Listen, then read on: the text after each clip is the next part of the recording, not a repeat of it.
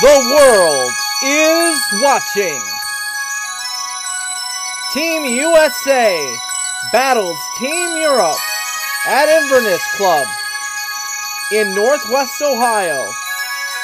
And all Andy Alfred has you covered. We will be on the course covering from practice rounds to the championship ceremony that takes place Labor Day weekend in Northwest Ohio. The best golfers from Team USA and the best Europeans head on to Inverness to see who will lift that trophy, that beautiful Waterford Crystal Trophy. We'll be on the course Thursday and Saturday to give you all the stats, as well as on Championship Monday. Get your tickets by going to SolheimCup.com, or better yet, just listen to the coverage right here on All Andy Alfred, the Solheim Cup 2021. The world is watching.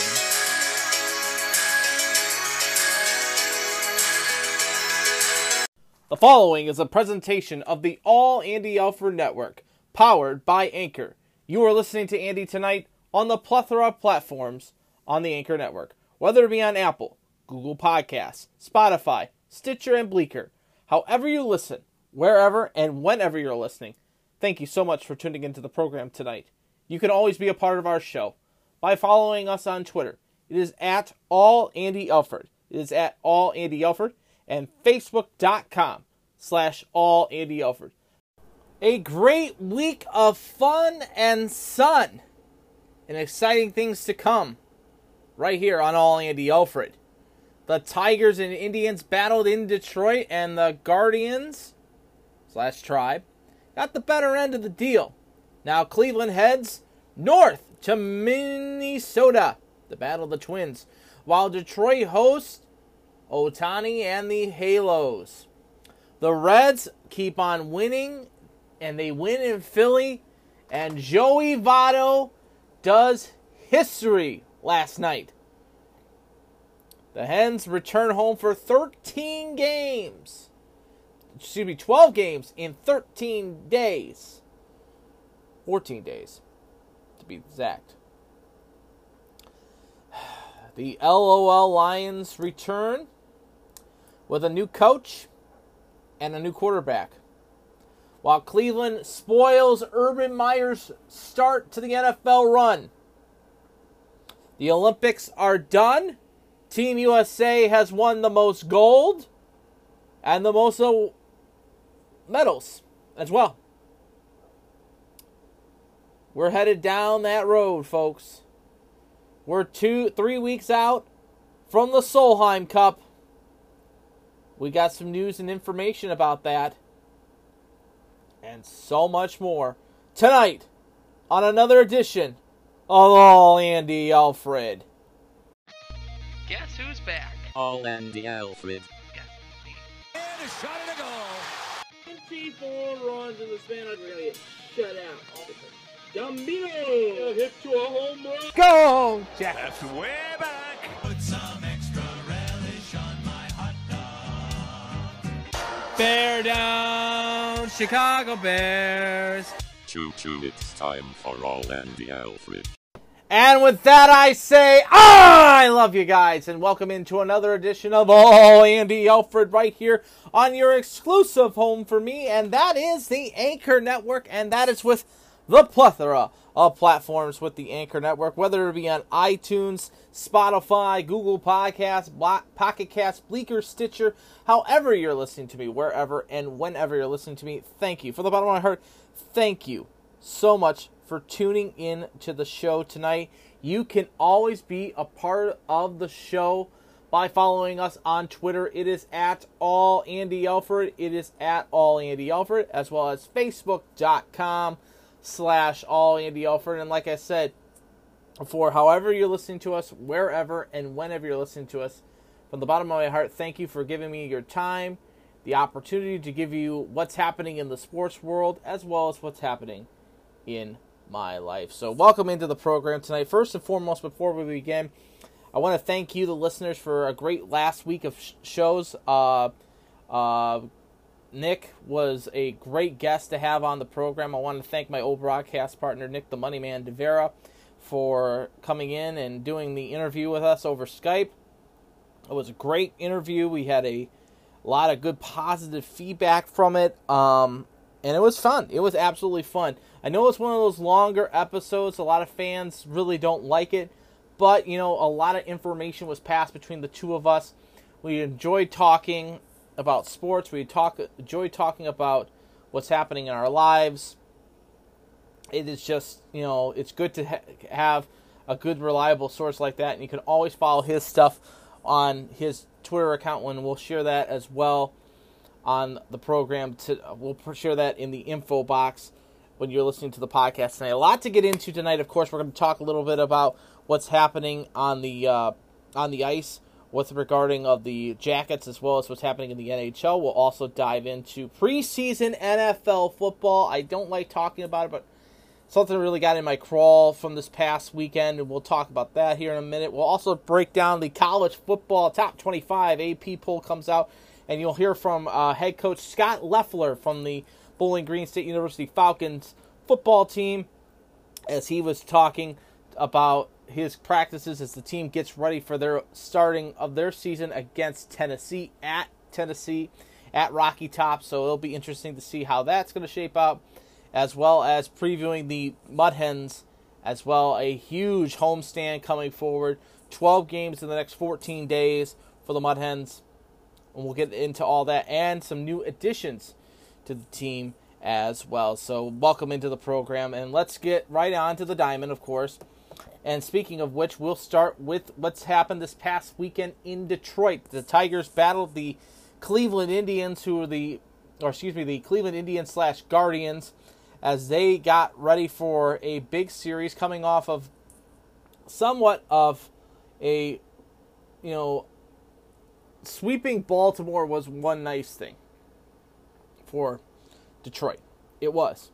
It was nice to see them winning three st- three straight against Baltimore in Baltimore, and Miggy getting to 499. He's at 499 right now, going into tonight's play against the Angels. Uh, I was hoping that he would get it this past weekend, but there's a little bit of me that's thinking he's going to get it in this homestand with the Angels, and I'll, I'll, share I'll share why here in a minute. But let's recap the weekend that was as the Indians came into Comerica Park and took the first game of the series against the Tigers by a score of seven to four. Plesac the win, he goes to seven to four with a 4.64 ERA. Alexander the loss, he goes down to two and two with a 4.57 ERA. Cabrera, not a good game for him, but Plesac's getting Cleveland on the right footing in this series, as it was Clement homering twice, his first and second of the season. He had a two homer game. Chang homering for Cleveland, his third of the season. It was Eric Haase, his 19th homer of the season, and Nunez, his fourth of the season for the Detroit Tigers. In the game, Alexander going five innings strong. Uh, six hits, four runs, all four were earned, no walks, four strikeouts, and one home run he gave up to Clement in his outing. For Plesac, he went seven and two thirds innings pitch. He was five hits, two runs. Those two runs were earned.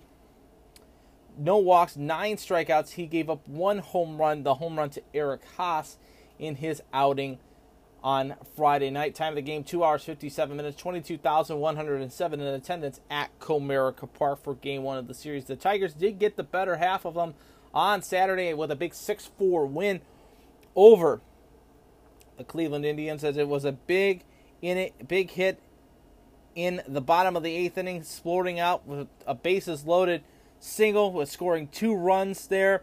And it was Jeimer Candelario, the only home run hit in the game, as Haase provided the spark to help out the Tigers for a big 6-4 win. As Michael Fulmer gets the win, he goes to 5 and 4 with a 3.33 ERA.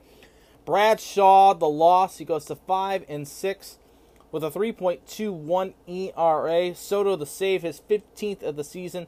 Like I mentioned, Candelario homering for the Tigers, his ninth of the season for the Tigers in the game.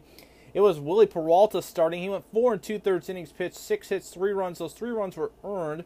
Three walks, six strikeouts. His ERA now a 3.70.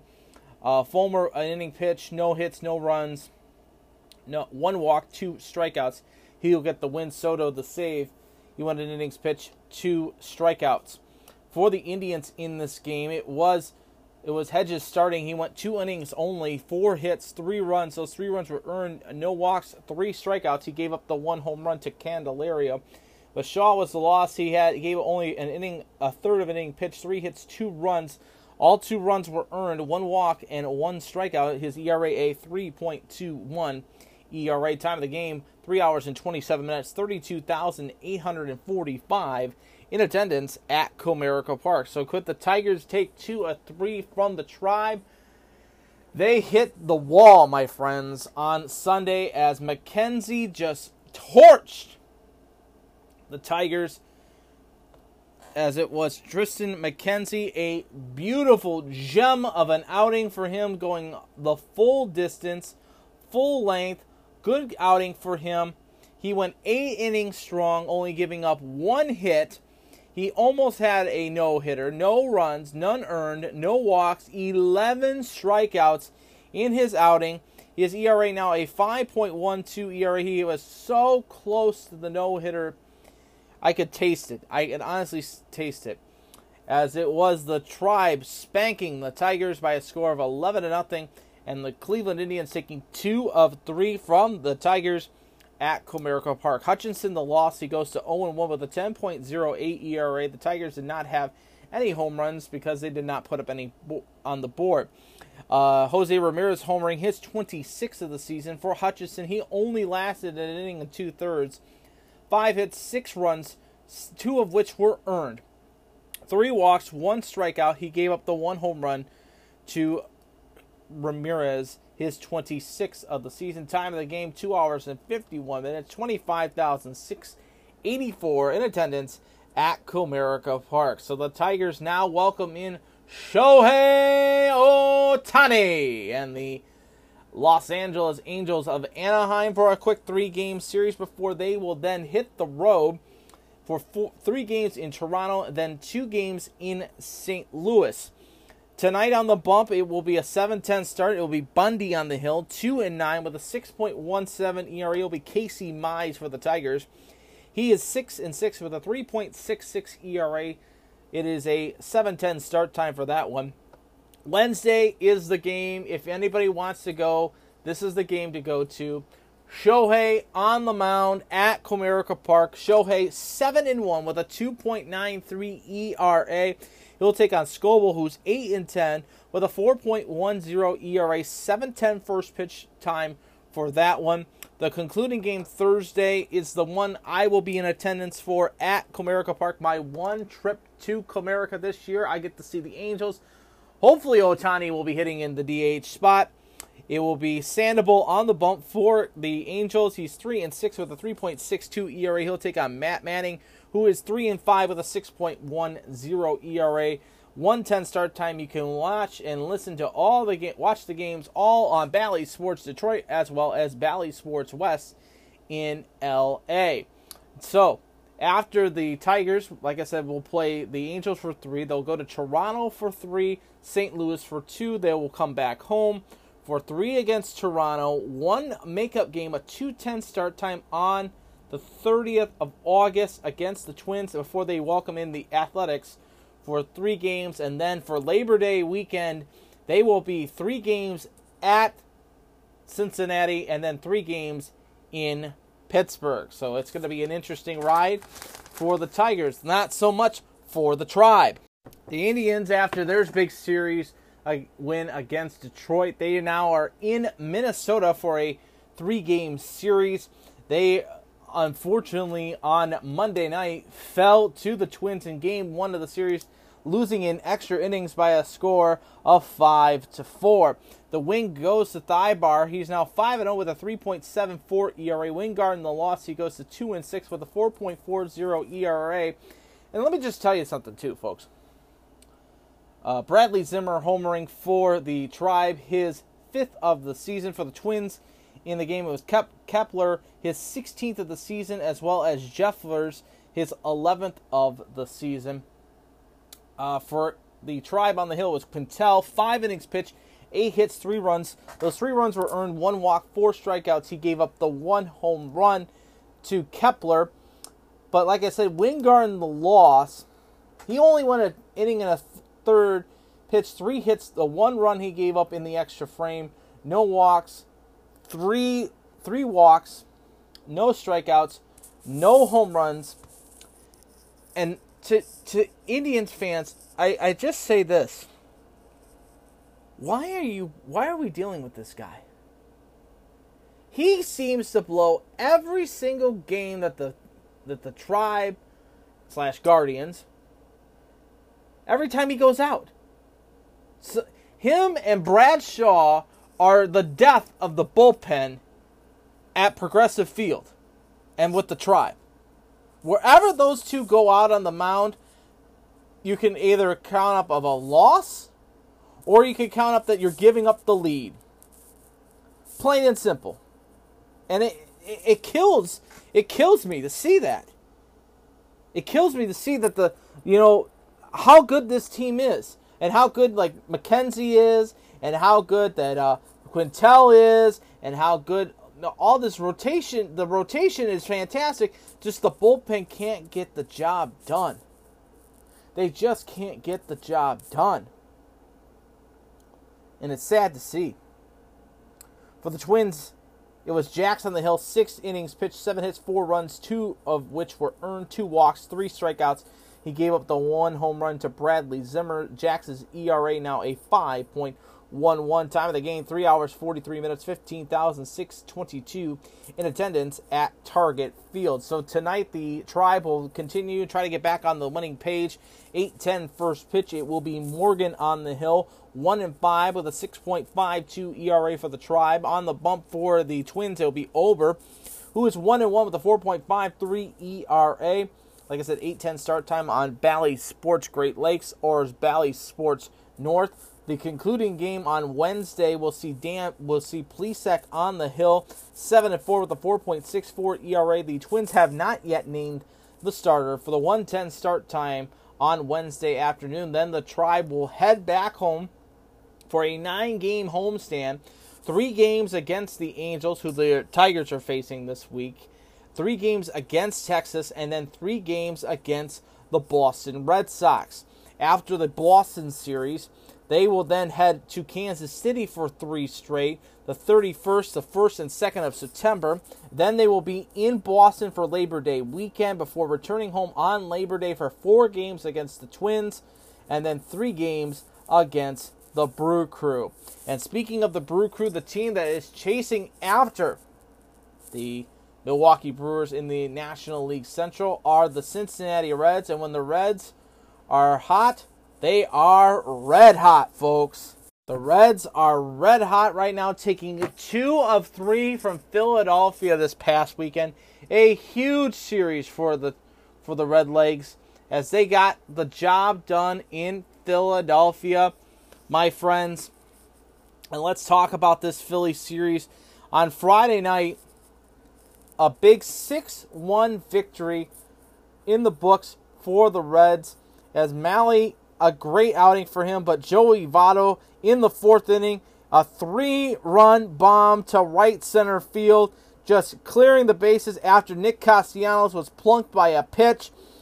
Votto, his 26th of the season, his 200, his his 1,999th hit, as a Cincinnati Red.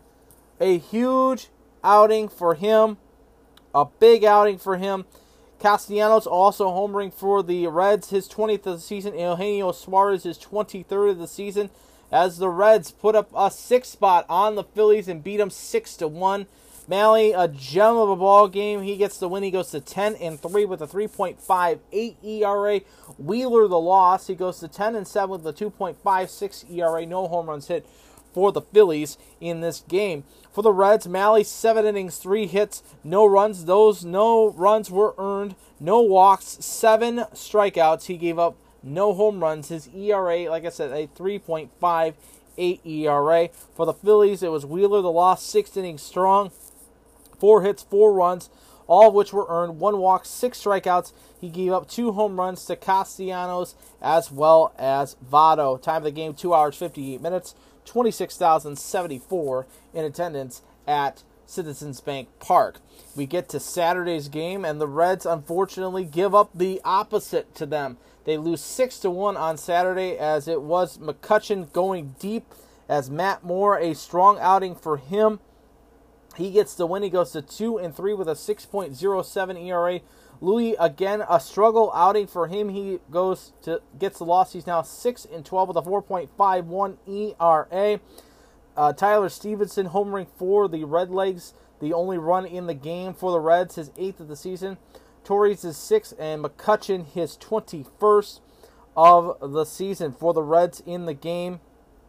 Like I mentioned, Casti- Luis Castillo, six innings, six and two thirds innings pitched, five hits, three runs. Those three runs were earned, two walks, eight strikeouts. He gave up the home run to Torres, his sixth of the season.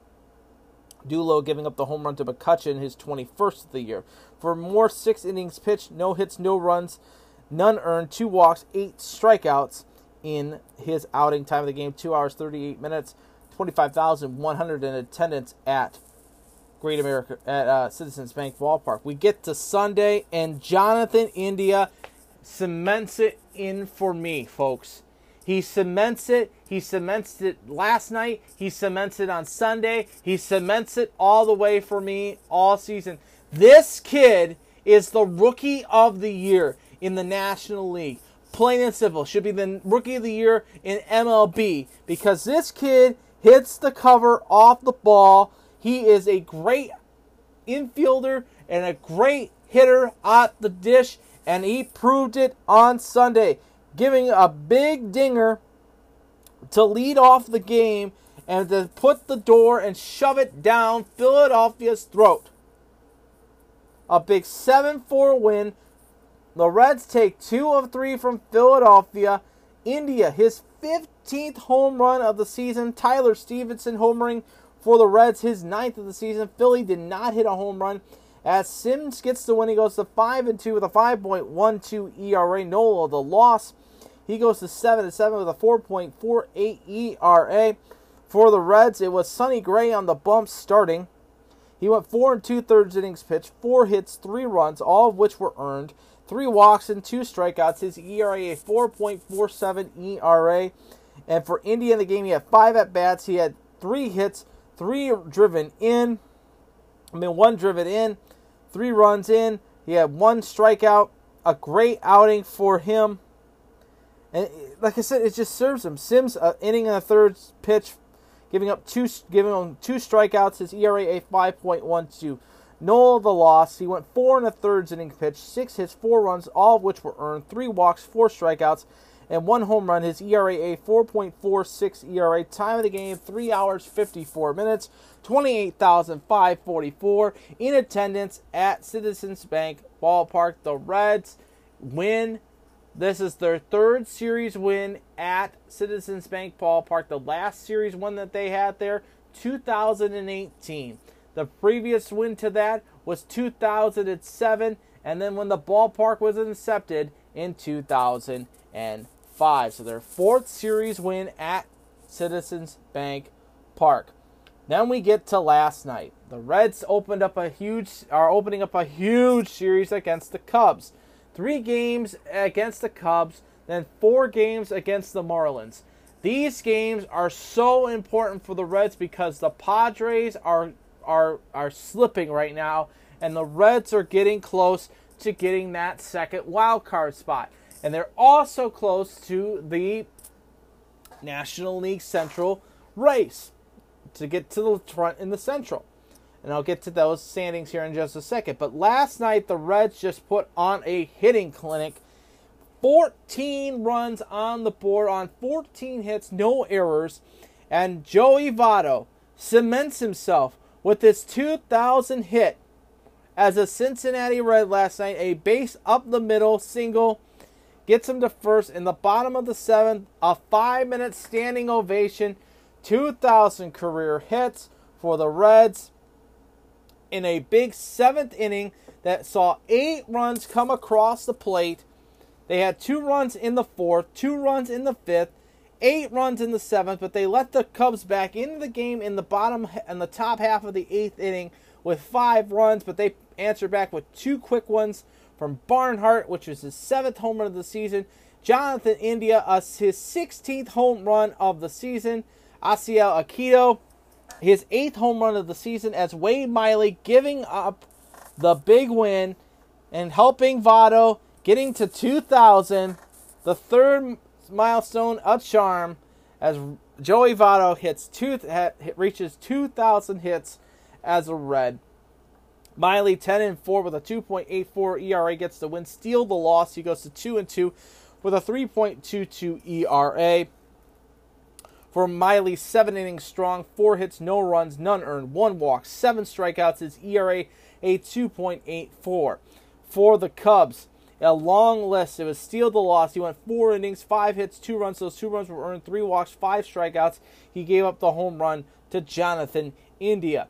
And I'll tell you this the Cubs have got problems, more problems than you thought. You lose your three top hitters with Baez, Rizzo, and Bryant. Your bullpen is absolutely atrocious.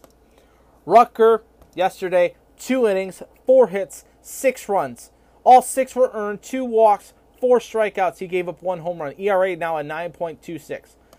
Winkler, an inning, third pitch, two hits, four runs, three of which were earned, three walks. Is this if you're a if you're a Cub fan, you have now hit the bottom. You are hitting the bottom and you are you are just turning and spinning out at the bottom of the pool. I'm just telling you, Cub fans. Just telling you like I see it. But we'll see. We shall see as the Cubs and the Reds get back into it tonight, 7-10. It will be Gutierrez on the bump for the Reds. He's 8 and 3 with a 3.95 ERA. It'll be Hendricks on the bump, 13 and 5 with a 4.15 ERA. Wednesday's game, a 12:35 first pitch. The Cubs have not yet named the starter, but it will be Miley on the bump for the Reds. He's 10 and 3 with a 3.58 ERA, 12:35 first pitch for that one.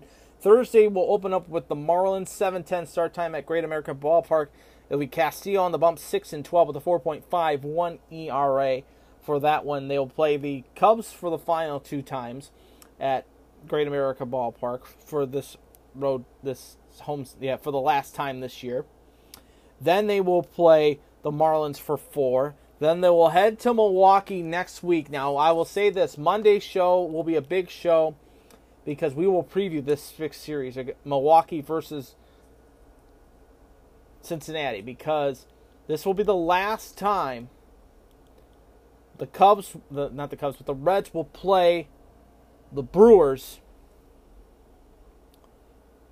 for the chance to get to first place. They'll play the Brewers for three, the 24th through the 26th, the Marlins the 27th, 28th, and 29th, where they play the Cardinals for three straight, the 30th, 31st, and the 1st of September before they welcome in the Tigers for Labor Day weekend on the 3rd, 4th, and 5th before they head to the north side of Chicago for the last time this year to battle of the Cubs the 6th, 7th, and 8th.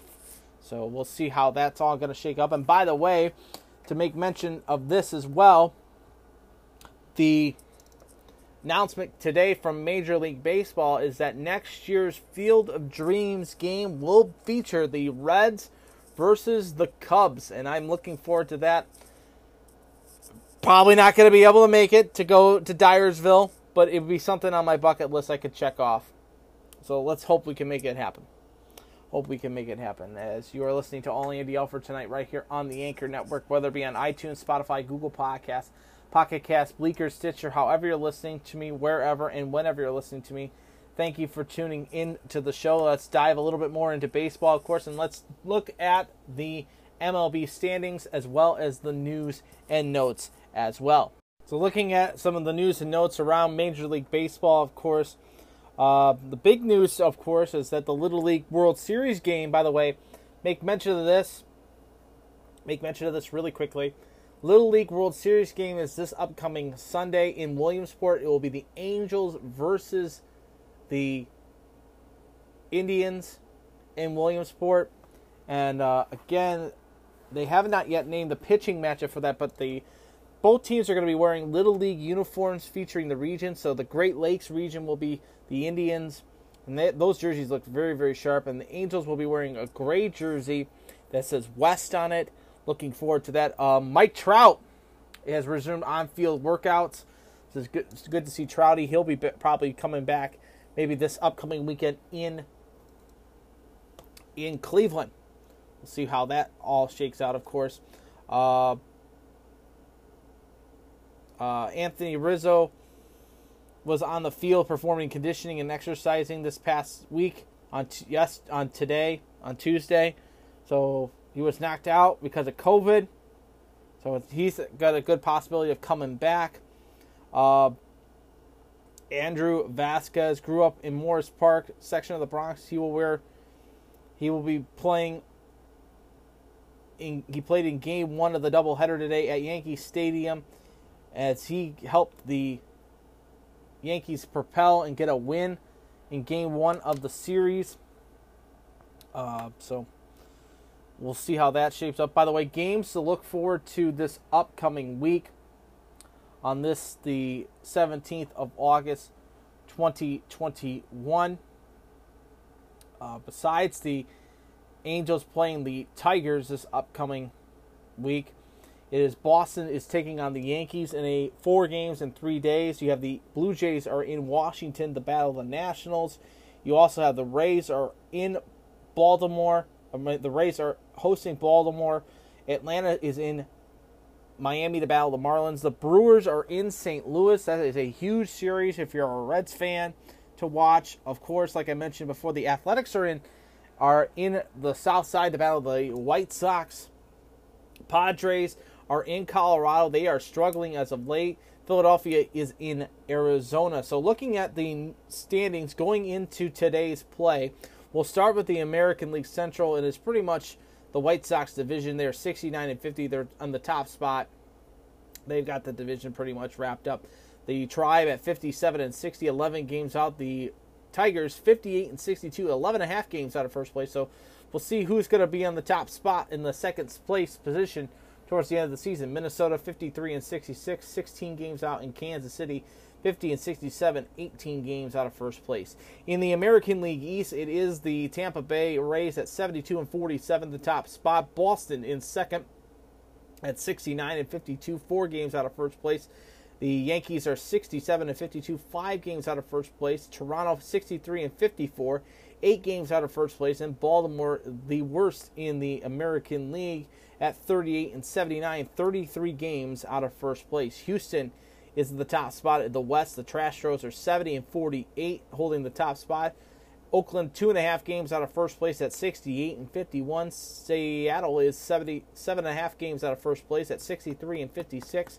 The Angels 59 and 61, 12 games out of first place, and the Rangers are 42 and 76, 28 games out of first place. In the senior circuit, it is the Brewers in the top spot in the Amer- National League Central at 72 and 47. The Reds are in second spot at 65 and 55, seven and a half games out of first place. St. Louis is 61 and 56, 10 games out of first place. The Cubs 52 and 69, 21 games out of first place, and Pittsburgh 42 and 77, 30 games out of first place. In the National League East, it is the Atlanta Braves that hold in the top spot at 63 and 56. Philadelphia 61 and 57, a game and a half out of first place. The Mets are 59 and 59, three and a half games out. The Marlins 51 and 68, 12 games out of first place, and the Washington Nationals at 50 and 68, 12 and a half games out of first place. They are 1 in 9 in their last 10. They have lost 7 straight the Nationals have. And in the West it is the it is the Giants at 77 and 42. The Dodgers holding strong in second spot at 73 and 46, 4 games out of first place.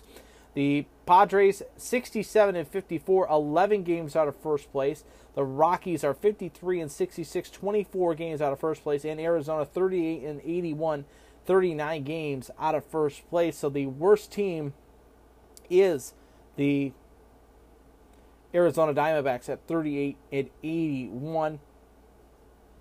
So there's that for you right there. So let's look at the wild card. The top wild card race, the leaders, Tampa Bay, the White Sox, and the Astros. So Tampa's the one seed. Houston would be the two seed. The White Sox would be the three seed. They would battle the wild card team are the Oakland Athletics at 68 and 51 and the Boston Red Sox at 69 and 52. The Yankees are a game out of the wild card spot at 67 and 52. Toronto 63 and 54, four games out of a wild card spot. Seattle 63 and 56, five games out of a wild card spot. The Angels still there, 59 and 61, nine game, nine and a half games out of a wild card spot. The Tigers and the Indians are right there at 10 games out of a wild card spot at 57 and 60 for the Tribe and 58 and 62 for the Tigers. In the National League, this is the key one. The Giants would hold the number one seed. Milwaukee would be the two seed. Atlanta would be the three seed. The wild card race has the Dodgers at seven games above the wild card race in the top spot at 73 and 46. The Padres are 67 and 54. The Reds are 65 and 55, a game and a half out of a wild card spot. Now, again, I say this again the Reds are a game and a half out of a wild card spot. The Cardinals are 61 and 56, four games out of a wild card spot. Philadelphia 61 and 57, four and a half games out of a wild card spot. And the Mets are 59 and 59, six and a half games out of a wild card spot. So, like I said, the Reds are right there. The like I said, the division for the Reds right now, they are seven and a half games out of the out of first place in the division, with three games still left to play with Milwaukee, and they're a game and a half out of the wild card position from knocking out San Diego. Red Leg Alfred is telling you this: the Reds could make it and I would be surprised if they make a wild card. I think that's probably where the best best bet is going to go. I'm going to say the Reds could possibly make the wild card. If the Padres continue to fall like I'm thinking that they are, look out for the Red Legs. I'm just saying, just saying. One game playoff against the Dodgers. If they can get into the Dodger bullpen, they can capitalize. The Dodger bullpen is not that great. Not that great this year. Just saying. Just saying. You're listening to All Andy Alford tonight right here on the Anchor Network, whether it be on iTunes, Spotify, Google Podcasts, Pocket Cast, Breaker, Stitcher, however you're listening to me, wherever and whenever you're listening to me. Thank you for tuning in. And now let's talk a little minor league baseball. The Mud Hens had a split in the state capital. So the Mud Hens have returned home for 12 games in 14 days. They had a long road trip as they went into Omaha as well as into Columbus this past week as the Mud Hens split in Columbus in a big six game in the six game series, taking three of six. And we take a look at the recap for the Mud Hen roundup. On Tuesday, the Mud Hens are winner 9 to 4 over Columbus. As Pinto, the win, he goes to 7 to 1 with a 4.25 ERA. Nelson, the loss, he goes to 0 1 with a 9 ERA. Brooks and Jones homering for the Clippers hit their seventh, and Jones is 11th. Nunez homering for the Mud Hens, his 20th of the season. We get to Wednesday, and Rodriguez gets the big win for the Mud Hens as they win 7 to 4 at Huntington Park. Rodriguez 2 0 with a 4.05 ERA. Mejia, the loss, he goes to 0 2 with a 6.48 ERA. DePalzo, the save, his fourth of the season.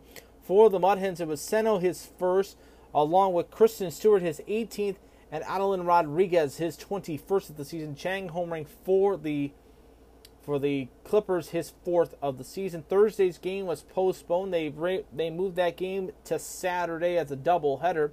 So on Friday, the Mud Hens getting a big win, 5-4 as Shore gets the win. He goes to 3 and 2 with a 3.74 ERA. McCarthy, the loss, he goes to 6 and 3 with a 4.71 ERA. Lester home homering for the Mud Hens, his first of the season, no home runs hit for the Clippers. As Lang gets to save his first of the season. So then we get to Saturday, a double dip making up from Thursday's game. In game one, the Mudhens fall to the Clippers four to one as Carlton gets the loss. He goes to two and three with a 3.30 ERA. Phil Meyer, the win, he goes to two and five with a 7.21 ERA. Dowdy, the save, his first of the season.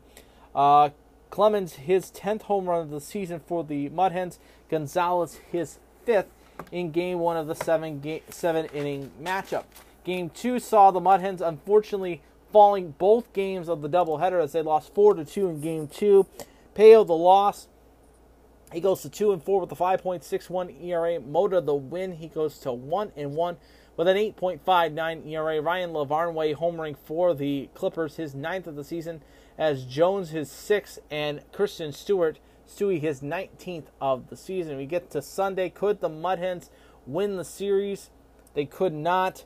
They split the series three games apiece as the Clippers get a 8-7 win over the Mud Hens. As Broom the win, he goes to two and one with a 4.86 ERA.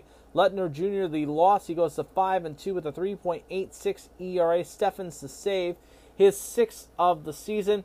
Clemens, his 11th of the season. Uh, uh, Clemens, his 11th of the season. Allen Rodriguez, his 22nd. And Gonzalez for the Mud Hens, his 14th of the season. Lavarnway, again, a big home run. His 10th of the year for the Clippers. And it was Call, his 9th for the Clippers. So, like I said, 12 games out of the next 14 are at Fifth Third Field this upcoming week. Six games against the Indianapolis Indians. And the Mud Hens have got firepower to say the least. As it was announced on Monday that Spencer Torkelson, Riley Greene, and Ryan Kreidler all get called up from Double A Erie to now play with the Toledo Mud Hens. A huge, a huge acquisition for the Tiger organization to see them call these big three guys, especially Torkelson, who is the number one prospect in all of Major League Baseball, is at the corner of Washington and Huron for the next six days, for the next 14 days, possibly. Possibly, I'll say that. Because nine times out of ten, when they come to Toledo, they'll play a few games and then they are automatically sent right to Detroit for a couple at bats. Could that happen here? I don't see it. I, I, I think that they'll keep Torkelson and Greene and Kreidler there and Kreidler there. Uh, Hinch has said it in a couple of interviews that they are going to keep these guys in AAA. That's as far as they're going to go this year, and we'll see what happens during um, during uh, spring training if they will come back, if they will go to uh, if they'll go and join the big club. Join the big club. So a big game tonight down at 425 Washington Boulevard. Get your tickets. A huge series, six games against the Indians, and then six games against the St. Paul Saints. And the first time St. Paul has come ever to Fifth Third Field, the first time that these two teams have ever played each other is this upcoming week, next upcoming week. But like I said, six games against the Indians.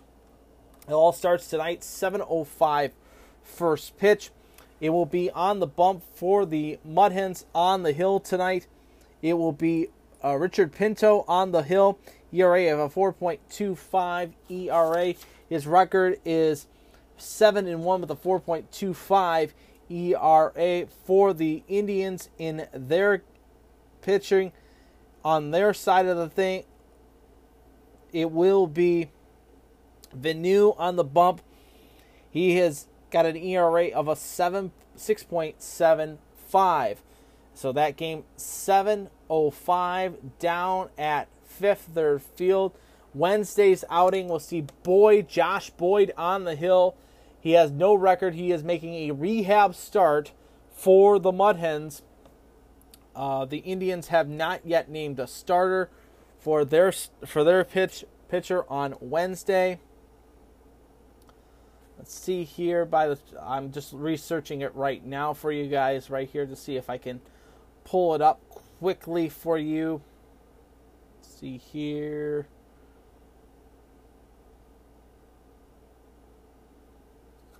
Let's see here for you guys right here.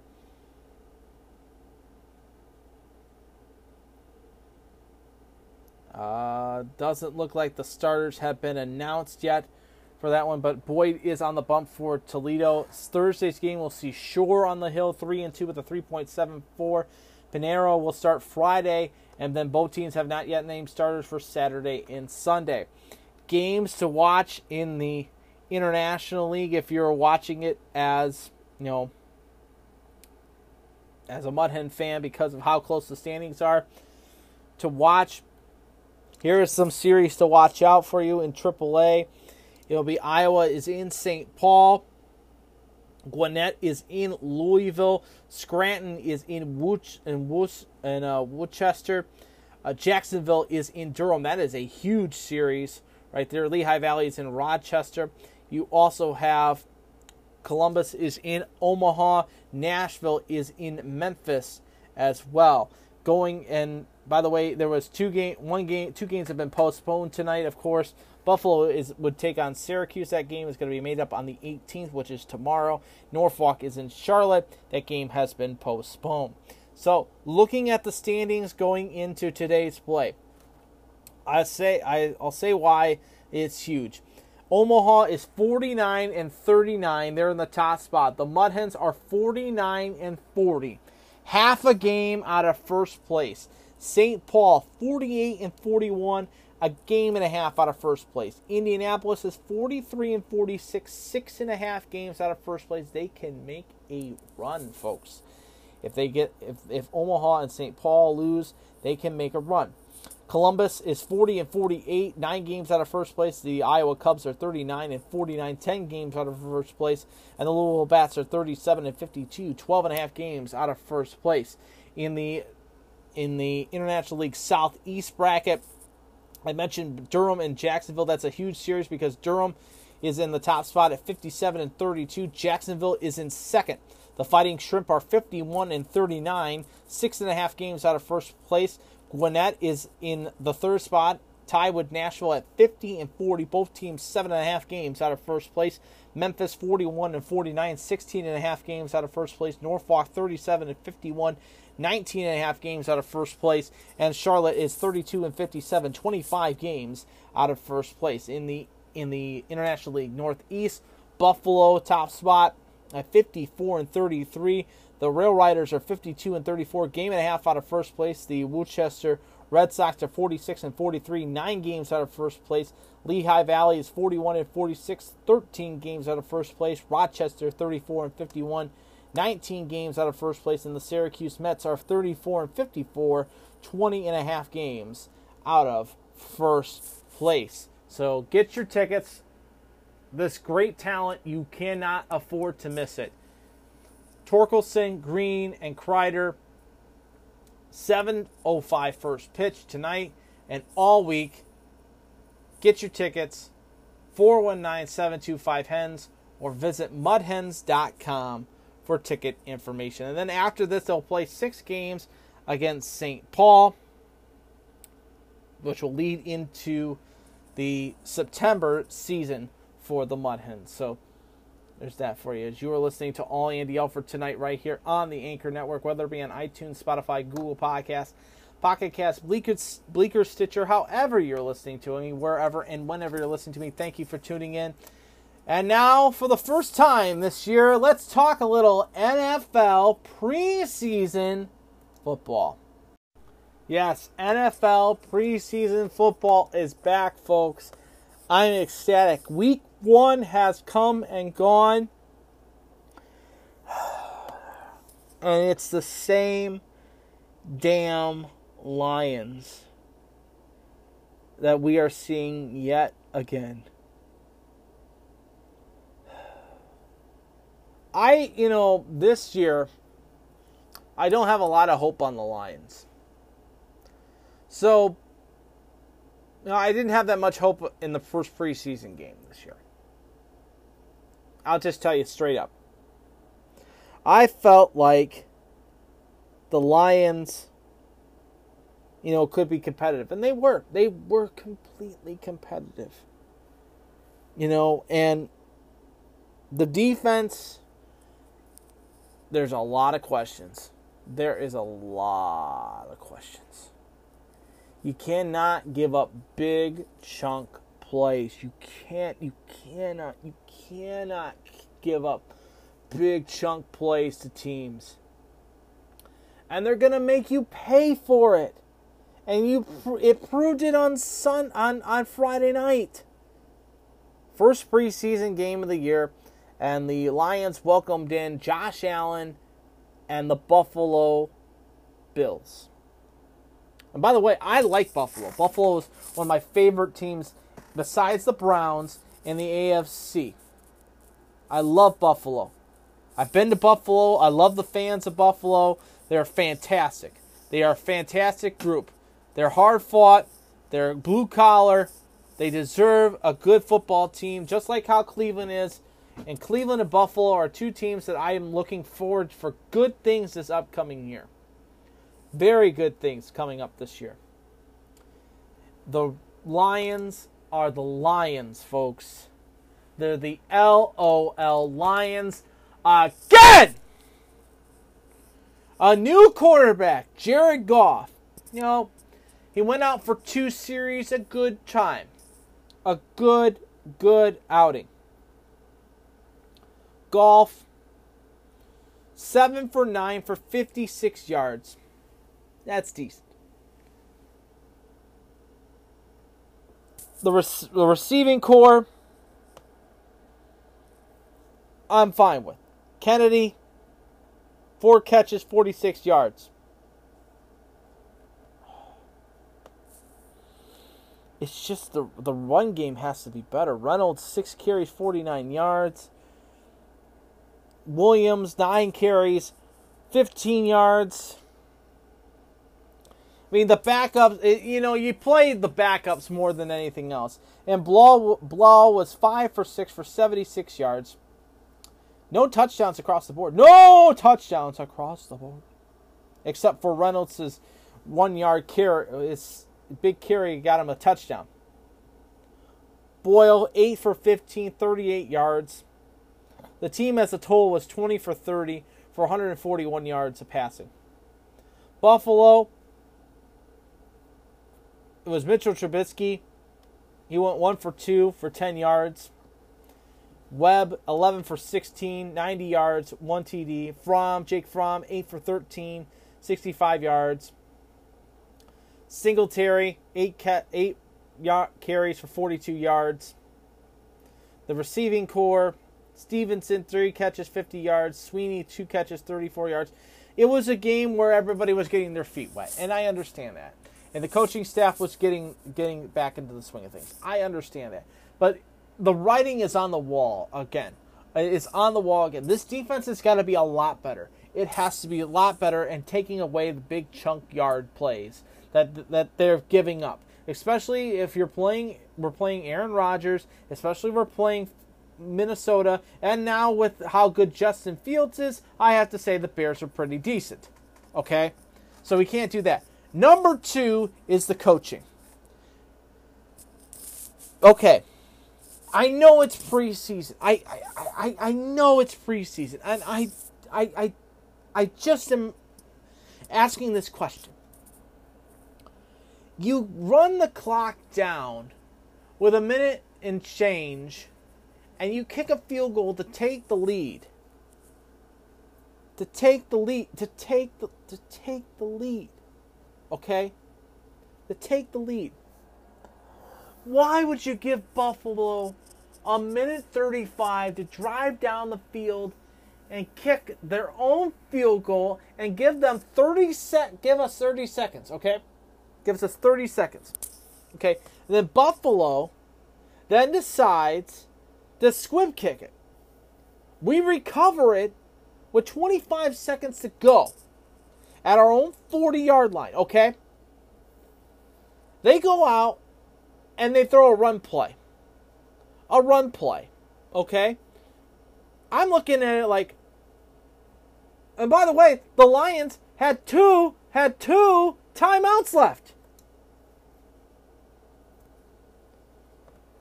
Throw the football towards the center. Get to the 40 or even the 35. Kick a field goal. Use the two timeouts. What did they do? They used a run play. Clock went down to 10 seconds, and the coaching staff ran on the field to shake hands. Are you kidding me? You're practicing. These games, man, I know the preseason don't matter, but coaching matters. And as a fan, you want to win a game, especially in front of a full house. Are you bleeping kidding me? It's the same LOL Lions. Again. Again. Next week is the NFL preview show. Two shows next week.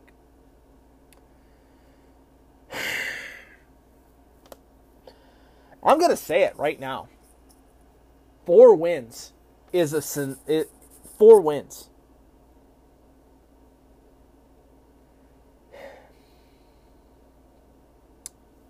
Maybe five. That is not successful.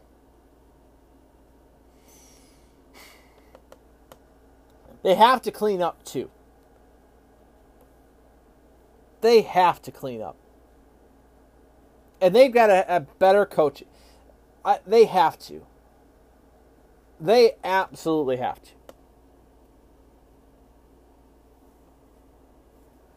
Because this is this is a joke. This is a damn joke. You, you, you just can't be this bad against the third, second, and third stringers of the Buffalo Bills. Coaching cannot be this bad. Coaching cannot be this bad. It can't. It ca- it just can't.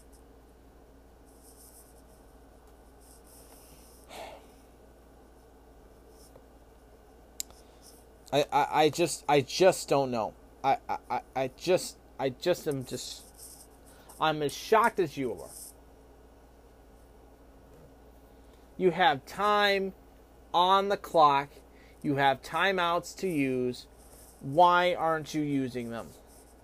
Why didn't you use them? Why why?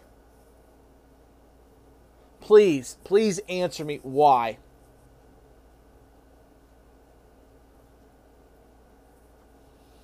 The Lions had 19 first downs to Buffalo's 16. They, on third down, the Lions were 5 for 13, Buffalo 4 for 14.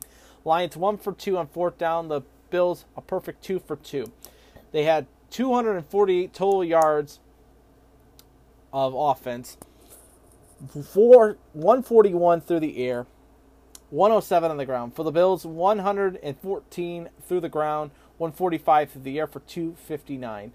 Nine penalties for 112 yards for Buffalo. Five penalties, 59 yards for the Lions. The Lions led the possession at 30 minutes and 2 seconds.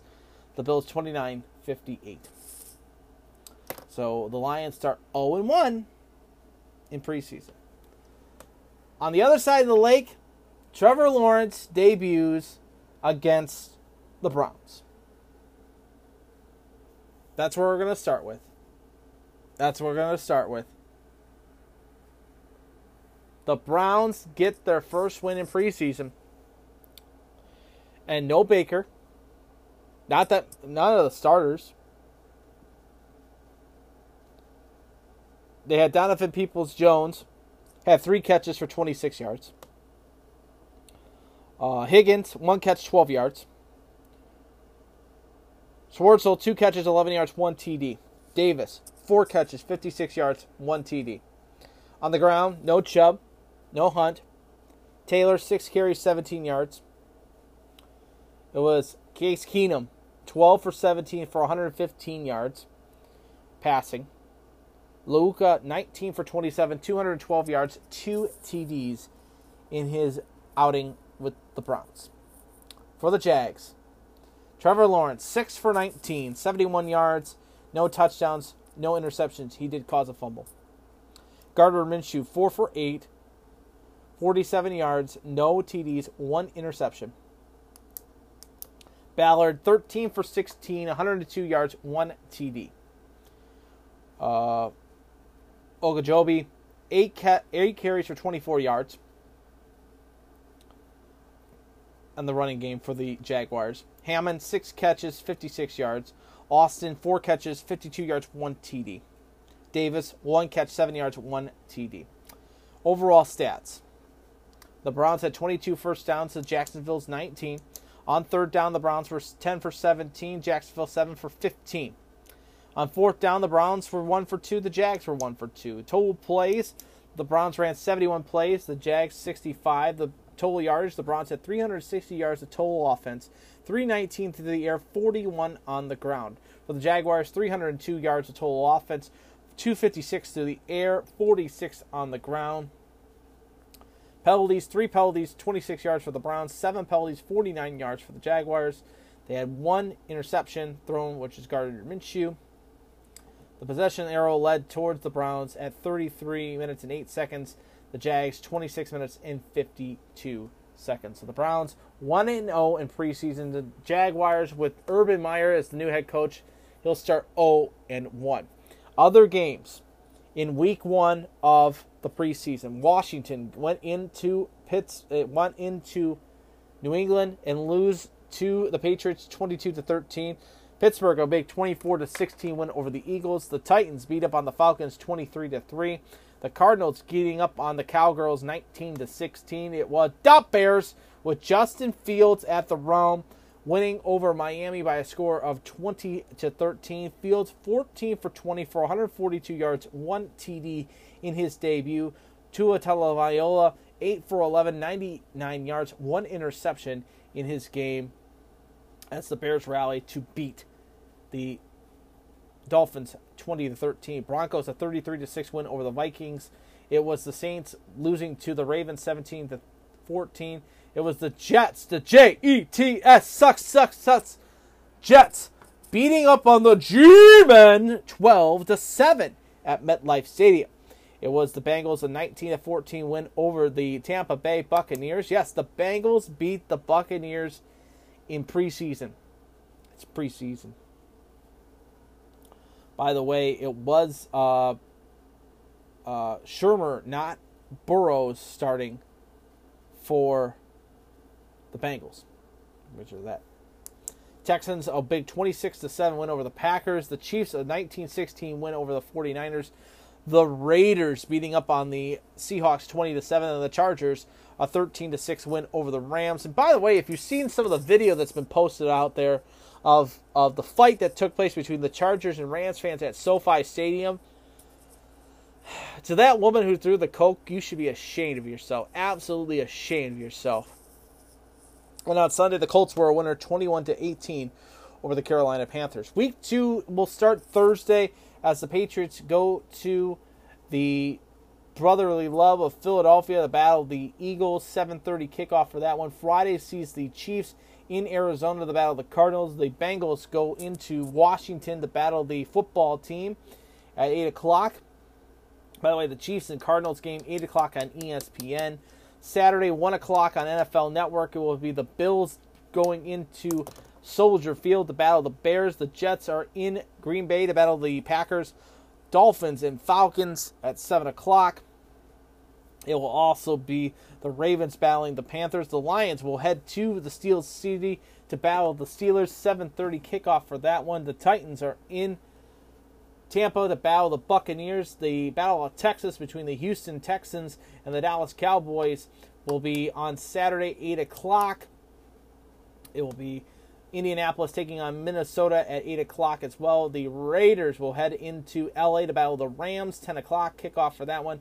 And in Seattle, 10 o'clock kickoff, we'll see the Broncos and the Seahawks. On Sunday, it will be the Chargers battling the 49ers, 7.30 kickoff for that one. But at 1 o'clock on Sunday, it will be the home start of the preseason for the Cleveland Browns as they take on the G-Men at 1 o'clock on Sunday. And then Monday Night Football will be a Monday night preseason game as the Jaguars take on the Saints. Like I mentioned before, we will have our special NFL preview edition this upcoming Thursday. We'll tape. We're going to tape it on Thursday. We'll have it for you available Friday the kickoff your Friday football weekend, as as a lot of the high school school games will begin as well. So there is that for you right there on All Andy Alford. Of course, we got to make mention of this too. The top 25 rankings have been announced for college football.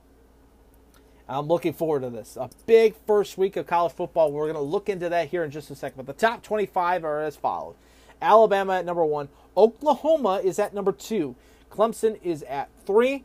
You have Ohio State at four, Georgia at five, Texas A&M is at six, Iowa State is at number seven. At number eight is the Cincinnati Bearcats. At number nine is the Notre Dame Fighting Irish. Number 10 is North Carolina. 11 is Oregon.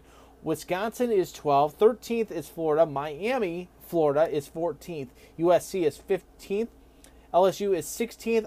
Uh, Indiana is 17th. Iowa is 18th. Penn State is 19th. Washington is 20th ranked. The Longhorns are 21st ranked. Coastal Carolina is ranked 22nd. Uh, it will be Louisiana, uh, University of Louisiana is 23rd, Utah is 24th, and Arizona State is 25th. Teams that did not get enough votes to get to the top 25 Oklahoma State, Ole Miss, TCU, Auburn, Michigan, and Northwestern, to say the least. The coaches poll, it's pretty much a flip. Alabama at one, Clemson at two, Oklahoma's three, Ohio State four, Georgia five, Texas A&M six, Notre Dame seven, Iowa State eight. It'll be North Carolina nine, uh, Cincinnati at ten, Florida is at eleven, Oregon is at twelve, LSU is at thirteen, USC is at fourteen, Wisconsin's at fifteen.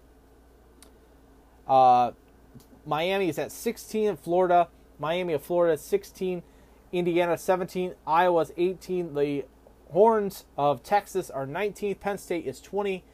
Washington is 21st. Oklahoma State is 22nd. The Raging Cajuns are 23rd. Coastal Carolina is 24th. And Ole Miss is 25th. Now, looking at it, here is the schedule for the first week of college football. It will all start on September 2nd. We will preview all the games the week of the tournament, the week of the Solheim Cup It's a big week, of course, but we, we don't want to bury the lead that college football will start Labor Day weekend, a huge weekend. So it will start on Thursday the 2nd, as Coastal Carolina will take on the Citadel 7 o'clock first uh, 7 o'clock kickoff. You'll have Weber State at 24 ranked Utah at 7:30 on the Pac-12 network on Fox. Thursday, it'll be the fourth ranked Ohio State Buckeyes heading into Minnesota to battle the Golden Gophers. 10:30 kickoff will be Southern Utah and Arizona State, who is 25th ranked in the country. On Friday night, it'll be North Carolina versus Virginia Tech. North Carolina, 10th ranked in the country. And here is the Saturday slate. Number two ranked Oklahoma will take on Tulane. That's a noon kickoff. Noon kickoff as well will be Penn State versus Wisconsin. Fresno State will and Penn State and Wisconsin. Penn State 19th ranked, Wisconsin 12th ranked. So that's a big first round, first game matchup. Fresno State will take on 11th ranked Oregon at 2 o'clock. At 3.30 on ABC will be the Chick-fil-A kickoff game as 14th ranked Miami, Florida battles number one ranked Alabama, the Crimson Tide. Roll Tide, Bama. 3:30 kickoff on ESPN Plus will be Miami of Ohio battling 8th ranked Cincinnati. 17th ranked Indiana will battle 18th ranked Iowa. Northern Iowa will battle 7th ranked Iowa State. That's a 4:30 kickoff for that one. At 4:30 on Fox, it will be 21th ranked Texas hosting 23rd ranked Louisiana. 5 o'clock kickoff will be San Jose State traveling to Southern Cal to battle the USC Trojans. At 7:30, this is the night game for you. It will be third ranked Georgia, third ranked Clemson, battling fifth ranked Georgia 7:30 kickoff in the Dukes Mayo Classic. There's that one for you. SEC Network will have 13th ranked Florida battling FAU. Kent State travels to 6th ranked Texas A&M for an 8 o'clock kickoff on ESPNU. It will also be Montana battling 20th ranked Washington at 8 o'clock. Saturday 8:30 kickoff. LSU travels all the way to UCLA for an 8:30 kickoff. Sunday ABC 7:30 as the ninth ranked Notre Dame Fighting Irish will travel to Florida State to battle the Seminoles at 7:30. That's the top 25 games. Big 10 games by the way to make mention. It will start on August 28th. Saturday, August 28th, 1 o'clock kickoff, Nebraska in Illinois. And then, like I said, September 2nd, Rutgers will host Temple at 6.30 on Big Ten Network. Friday night, Michigan State travels to Northwestern to battle the Wildcats. Western Michigan on Saturday will head into the Big House to battle the Michigan Wolverines.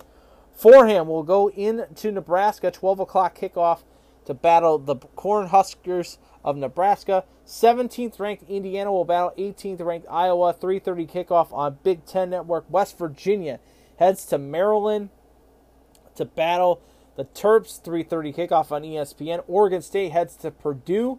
7 o'clock kickoff on FS1. And uh, University of Tulsa San, at San Antonio will head to Illinois to battle the Illini on week one on September the four. So they'll have two games underneath their belt. By the way, Mid American Conference for you. Mid American Conference for you. Week one, we'll see Western Illinois going into Ball State. 7 o'clock kickoff on Thursday, September 2nd. September 2nd on ESPN 3. Wagner will play Buffalo. We'll get to the other game that day. Friday, September 3rd, St. Francis of Pennsylvania will head to Ypsilanti to battle the Eastern Michigan Eagles. Central Michigan on Saturday will head to Missouri to battle the Missouri Tigers. Akron is in Auburn at 7 o'clock on the ESPN Plus. Syracuse travels to Ohio to battle the Bobcats. Toledo, the University of Toledo will host Norfolk State. 7 o'clock kickoff on September the 4th. And then Northern Illinois will travel to Georgia Tech to battle the Yellow Jackets at 7:30.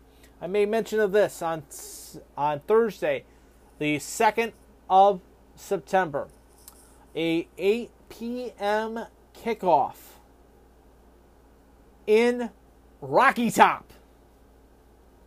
It will be Tennessee taking on the University uh, Bowling Green State University. Yes, BGSU kickoff to the 2021 season sees them going to Rocky Top to battle the Volunteers.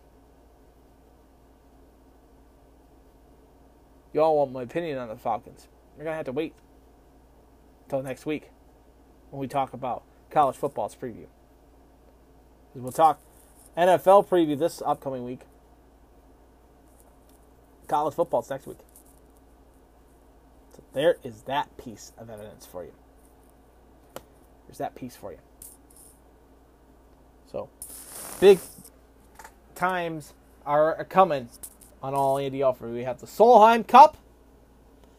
We have the start of football season, college and pro. And that all leads into the start of the NHL season. Got a lot to cover right here on All Andy Alford as you're listening to the show tonight, right here on the Anchor Network. Whether it be on iTunes, Spotify, Google Podcasts, Pocket Cast, Breaker, Stitcher, however you're listening to us, wherever and whenever you're listening to us, thank you from the bottom of my heart. Thank you for tuning into the show. Now let's dive into what's happening on the ice.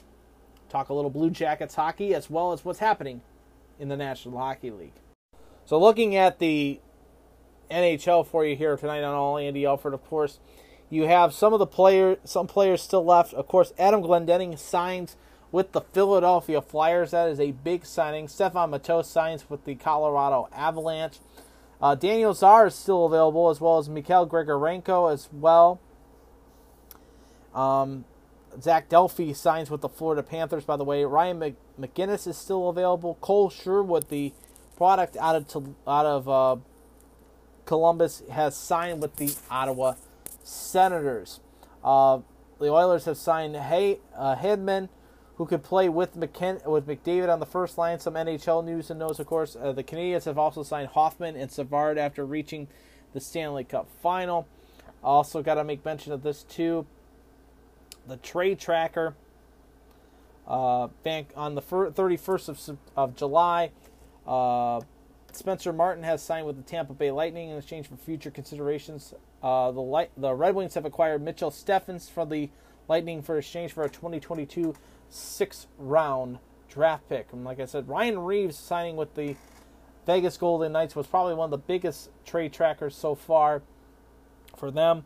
Uh, the Kings have added Danault and Arvidsson to their forward group as well. Uh, the Devils have also signed and help their defensemen with the Adams of uh, Dougie Hamilton and Adam Graves. That's going to help them out in the long term as well. The Jackets signing Oli Johan Borkachov home to an entry level contract. You also have the Jackets signing Sislav Sovin from the European League and the Czech Republic League. As also they signed Zach Ronaldo to a one year, two way contract as well. So the Jackets signing up some big, some key players. You know, as we get closer and closer to the start of the season, Joe Thornton is now with the Florida Panthers. That is a big signing for the Panthers going forward as well. Got to make mention of this as well too. Walleye season tickets for the Toledo Walleye are now available, including the tickets for Winterfest. Opening night is against the Kalamazoo Wings at Huntington Center. Kalamazoo is now the NHL ECHL affiliate of the Columbus Blue Jackets. So hopefully we get to see some Blue Jacket prospects with the Kalamazoo Wings. And by the way, Kalamazoo will be playing in the winter the Winter Fest games at Fifth Third Field. There will be the first game of the series. They'll play Kalamazoo and Indianapolis. That game the day after Christmas Day on the 26th. So tickets are available by calling 419-725-WALL or visit ToledoWalleye.com for ticket information. Uh, I like the opening weekend package. If you're going to get a package, you have Kalamazoo on opening night, and then the next night you have Fort Wayne. Fort Wayne, the defending Kelly Cup champions. And by the way, got to make mention of this. Congratulations to AJ Jenks on a terrific career. He announced his retirement today. Congratulations to Jenks. I love you. And congratulations on a great career as well at the Walleye as well as the Fort Wayne Komets. Hopefully, you either come back to Toledo to maybe help in with the Walleye, or if you help out with Fort Wayne, it doesn't matter as long as we all continue. As long as you continue your hockey career. On that note, also gotta make mention of this. As we're getting closer to the end of the program tonight on All Andy Alford tonight. Uh, congratulations are in order to Team USA, and they took home the gold in the Summer Games in 2020, leading the gold rush as well as the medal count as they finished in the top spot. So, congratulations to all the athletes. Uh, we look forward to seeing you in 2024 in Paris when the Olympics will get back into the swing of things in the summer games in Paris. So I think Paris is going to be good. The overall feeling of the Olympics, so I'll get to Andy Rant, will be what I'll get to in Andy Rant in just a little bit. So there is that for you. Also, we are so looking forward to this. Uh, if you heard at the beginning of our show tonight, the little intro that we had, of course, we are going to be giving you wall to wall coverage of the Solheim Cup 2021 as Team USA will battle Team Europe at Inverness Club in Toledo, Ohio. The Inverness Club hosted the LPGA restart last year when COVID took over. In the COVID restart, they came in, played Inverness. A lot of the players got a chance to see the see the course and you know it was just it was so good to see you know that this tournament is still going to take place the tournament will take place august 31st through september 6th the competition rounds will be that saturday the 2nd i mean not saturday the 2nd but they will take place that saturday Sunday, and championship Monday. We will have wall to wall coverage of the tournament from the 31st, when the gates open to the public, all the way to the 6th of championship Sunday. So there is that for you. Team USA of the Solheim Cup. The teams for for the Solheim Cup are being finalized as we speak. But the course there is going to be a big event on Thursday. We will be there. It'll be the celebrity match to the event week, of course. Solheim Cup and BMW announced the creation of the BMW Celebrity Match during the week of the 2021 Solheim Cup. It will be the match will take place on Thursday, September 2nd at 2 p.m. at Inverness Club, with celebrities and players battling in for the inaugural crown. The celebrity match will feature two teams teeing off at number 10 in a scramble format. Three-time LP, uh, three-time U.S. Solheim Cup team captain and 31-time LPGA Tour winner Juli Inkster, and six-time U.S. team member and major champion Morgan Pressel will be among the participants, as well as Radio Hall of Fame host and former NFL defensive lineman Mike Golic. Yes, Mike from Mike and Mike in the morning will be there. Will be one team. On another team, one of the teams will also be captained by none other than the multi platinum selling and three time Grammy Award winner, Darius Rucker. Yes. Hootie is coming to Toledo. So, yes, the Soul, and he said the Solheim Cup is a prestigious event, a prestigious event that I always enjoy watching as a fan of great golf. I am honored to be on the same course as these talented players and cannot wait for some friendly competition in the celebrity match. Uh, the match is open to anyone attending the Solheim Cup on September 2nd. You can pitch, get the tickets at SolheimCupUSA.com with additional participation participants to be announced in the coming weeks. Along with the celebrity match, the BMW has become the partner of the Solheim Cup as the official vehicle of the event. So there is that for you right there. Uh, the captain of USA will be Pat Hurst, along with assistant captain Angela Stanford and Michelle Wie West. Will lead the best players from the United States as they look to reclaim the championship of the Solheim Cup on whole soil. Well, Europe will once again be held by the captain Caroline Matthew and vice captains Laura Davies, Kathleen Ehrman, and Suzann Pettersen by her side. The Team USA and Team Europe teams will be all finalized following the 2021 I AIG Women's Open, which is this weekend. So we will have the team set for you next weekend. We will look at all the players, and by the way, no Brooke Henderson, which I'm kind of upset about, but you know she's Canadian. There. So yes, the tickets are available. Solheim Cup. It'll be SolheimCup.com for ticket information. And by the way, we'll go over the tickets for you right here. Daily grounds tickets for the practice rounds, which is Tuesday through Friday, are $45. On competition days, which are Saturday through Monday, tickets for the daily grounds are $75. The best ticket to get is the weekly grounds ticket. That will get you in from Tuesday to Tuesday to Monday for $175, which is I think a little steep in my opinion. But they are offering a few other things. Of course, the Meyer Pavilion. The Meyer Pavilion will offer our fans a 300 degree view of golf from the pavilion. Ticket holders will be able to watch golf from holes 4, 11, and 14 greens, 15 tee, as well as all hole, all the holes of 5 and 12. The Meyer Pavilion will have open seating and climate control area with upgraded food and beverage options available for purchase. And the bands will be playing at the pavilion Tuesday and Friday through Friday. They won't be playing during the weekend because they don't want to involve. The pass includes access to the tournament grounds as well as the Meyer Pavilion hospitality venue all week, Tuesday through Monday. Only weekly passes are available. The ticket package for that, $385. That's a little too much. Like I said. Uh, kids 17 and under are admitted free to the grounds with a ticketed adult during the practice rounds Tuesday through Friday. There is an option for adding a, a complimentary juniors ticket onto your ticket order. Uh, like I said, tickets for the daily competition Saturday, Sunday, Monday are twenty dollars. You can get the weekly pass for kids seventeen and under for fifty dollars. They can get into the Meyer Pavilion for hundred dollars as well. Of course, they have the Solheim After Dark, which is going to be at Hensville Park on the thirty first from six to nine.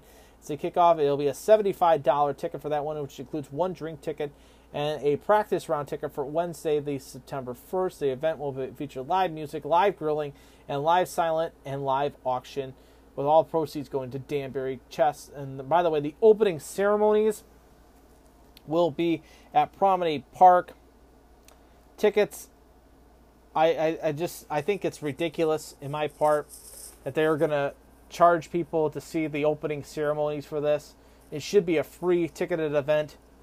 Um, because they have it ticketed because Gwen Stefani is the opening act for this. So there's that for you. Um, so yeah, there is all the Solheim Cup information for you. We will have coverage of the Solheim Cup right here on All Andy Alford starting that Tuesday. We'll do a show Tuesday, we will do the show Thursday, and then we will have shows every day Friday, Saturday, Sunday, and Monday, Championship Monday, for that as uh, we give you coverage from the Marathon Classic, and we will give you coverage of the Solheim Cup right here on All Andy Alford, right here on the Anchor Network, whether it be on iTunes, Spotify, Google Podcasts, Pocket Cast, Breaker, Stitcher, however you're listening, wherever and whenever you're listening. Thank you for tuning into the show tonight. We have come to the end of the program tonight, and it's now time for Andy Rants. It is now time for Andy Rants, and by the way, I wanted to take mention of this. If you haven't hit the subscribe button yet, then what are you doing? Hit the subscribe button. We'll be doing shows now every week on Monday or Tuesday, as well as on Friday to get you set for the football Falcon Friday weekend ahead as BG football gets back into the swing of things. Of course, uh, we were going to play the uh, Scot Loeffler interview, uh, Scot Loeffler presser. Um, but uh, fortunately, we ran out of time for you tonight. We'll get to, we'll give you that audio for you guys uh, next week's show. Of course, like I said, this upcoming Friday we will have a special edition of All Andy Alford as we will be ready for you for the NFL. We'll do the NFL preview edition of the program. You'll get my take on who I think will be lifting the Lombardi Trophy come this February and see where the Browns and the Lions will all shake out as well. Also, like mentioned before, we will have our show next Monday for All Andy Alford. And programming note, we will have a show on Thursday. It will be the Thursday show next week. Next week will be a Thursday show, Monday and Thursday. Friday, Saturday, and Sunday, yours truly will be down will be over in Oregon, Ohio, covering for the German American Fest of 2021, and I am so looking forward to this big festival. Uh, hopefully, that everybody stays healthy and stays safe for this big festival. It is the biggest festival, I think, one of the best festivals, I think, in all of Northwest Ohio and Southeastern Michigan, as well as I think in the state of Ohio. Uh, lots of great German food, beautiful German music, as well as, uh, of course, the German beer and a lot of great events. Uh, programming note, like I said, we'll have our show taped for Thursday. We'll tape our show on Thursday. Have it ready for you Thursday night for our Friday night. Friday for our Thursday edition for our first Falcon Friday edition next week, as we get you set for the start of the football season. And by the way, good luck to all the high school teams going forward this upcoming weekend. So this is our last week of doing one show. We'll be doing two shows next week.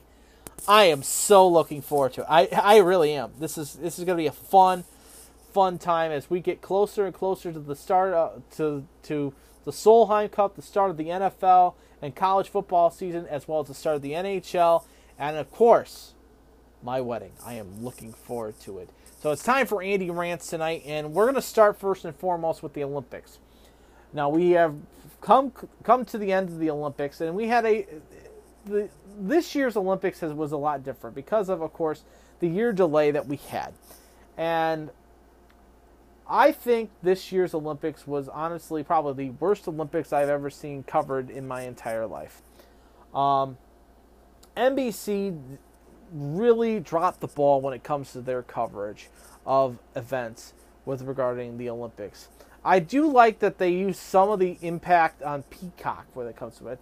I did get a good chuckle and laugh with the Kevin Hart and Snoop Dogg bit. If you haven't seen it, go look it up. It's pretty funny. But overall, they never really showed really much live events. Everything was pretty much taped. And if you were if you just had NBC, you were seeing majority of your programming was taped. If you had the cable network like I did, you had USA, uh, NBCSN, as well as CNBC, MSNBC, and and Golf Channel, all had live coverage of events, and I enjoyed watching that. But if you're a, a, a person who has cut the cord when it comes to cable and satellite and everything like that, and you're just watching it off of Rabbit, you're just watching the NBC feed, then you're not getting all the access to it, and that really bothered me a little bit. You also had personalities that were just you know were just not the right fit when it comes to sports. You had you had guys that were in like running gear in the running and in the track and fields area that should not have been covering that and i think nbc really dropped the ball when it comes to stuff like that now on the other on the other side of the spectrum you know it is great to see that team usa gets all the gold gets the big medal count win and it's just great to hear that China is fudging their numbers is just absolutely ridiculous. It's an event that comes once every four years. Enjoy it and celebrate the athletes that have made it this far, and you know, and the athletes that are coming up too with the Paralympic Games. But you know, that is going to be fantastic to see. You know, to see these events, and we're getting the another Summer Olympics in three years with Paris. So there's that, and then we're getting the Winter Olympics next year in Beijing. So it's going to be fantastic. So I hope that NBC fixes their coverage on that. Now, to the other to the other side of what the Olympics covered, well, of course, was the women's soccer thing. Of course, you heard my rant a few weeks ago about the about the women's soccer team and how how disappointing we are about them. Today, finding out the article that came out about Hope Solo, basically calling Megan Rapinoe a bully. I'm telling you this as a friend, and I'm telling you this as a, as, as a sports colleague. This article is going to be so damaging to Megan Rapinoe. I absolutely agree with Hope Solo. Now, I was a big Hope Solo knocker a long time ago with her and the whole situation with the alcoholism and the, the drunk driving and everything like that. You know, that was all in the past. For her to come out and say straight up that Megan Rapinoe is a bully because she would terrorize the players for not kneeling during the national anthem. That tells you how big of a hypocrite Megan Rapinoe is. She's supposed to be all for girl support, girl athletes, and everything like that, when she is the biggest bully ever. She is. I don't understand why the Biden administration made her in charge of women's sports. She's not that great. To be a bronze medalist, yes, it is fantastic, but I, I, I just don't like Megan Rapinoe. I don't like her. She's she's I don't hate her. I just don't like her as a player. She was never really good as a soccer player. And you know, as a humanitarian, she's a good she's a good person in some aspects. But hearing this story from Hope Solo kind of just makes it full circle for me that you know Megan Rapinoe is not the right person for women's sports. So I hope that the Biden administration sees this article and makes a decision about it. You know, just makes it plain and simple. And the third thing is this. Of course, we are seeing the news as what's happening, and I don't want to make this all about a political show, but this is sad of what we're seeing coming out of Afghanistan and the in the whole situation with the Afghan government basically basically just folding upon itself and the Taliban taking over. I've never been an agreement of Joe Biden, and I, I, I stand by with some of some of my colleagues. You know, I'm a Republican, but I didn't vote for Trump. Uh, we got out of this war a little too quick, in my opinion. We shouldn't have given them the notice that we were leaving. We should have gradually taken them out, gradually took them out, and then the Taliban surges and takes over You know, I just feel bad for the veterans that have the PTSD that is living through all this pain. The the Gold Star families that are have people who have died to see this take place. It just hurts me. It just makes me feel makes me feel terrible. It honestly makes me feel terrible. So, I pray for the people that are still in Afghanistan to be safe and to, you know, continue and try to be diplomats and be working citizens, even though the government has failed you and the army has failed you.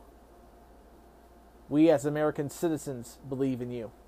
So we hope we hope the best for you. We really do. And I just feel bad for those Gold Star families and those soldiers that have come home and are facing the traumas just to see this all happen. It's just a, a complete mistake. An absolute complete mistake. That's going to wrap it up for all Andy for tonight. We will be back on Friday. A first Falcon Friday edition, of course, of All Andy Alfred as we get you set the NFL season with the NFL Preview Edition right here on the Anchor Network. So until Friday, this is Andy Alfred saying I'm pulling for you. We're all in this together. The game of life. Keep your stick on the ice. And to the teams you root for at home, and to my teams, go Jackets! Go Reds! Go Tigers! Go Guardians and Tribe! And let's go Hens! Almost, almost burped there. almost burped there. Let's go Hens! And let's go Falcons! And come on, Lions, get the clock management right. And go Browns. Victory is sweetest. When you have tasted defeat, have a great week, everybody. I'll talk to you on Friday for our special NFL preview edition right here on the Anchor Network. Until then, I love you guys. Talk to you guys later. Follow Andy on Twitter. It is at all Andy Alfred. It is at all Andy Alfred and on Facebook.com slash all Andy Alfred. This has been a presentation of the All Andy Alfred Network, powered by Anchor.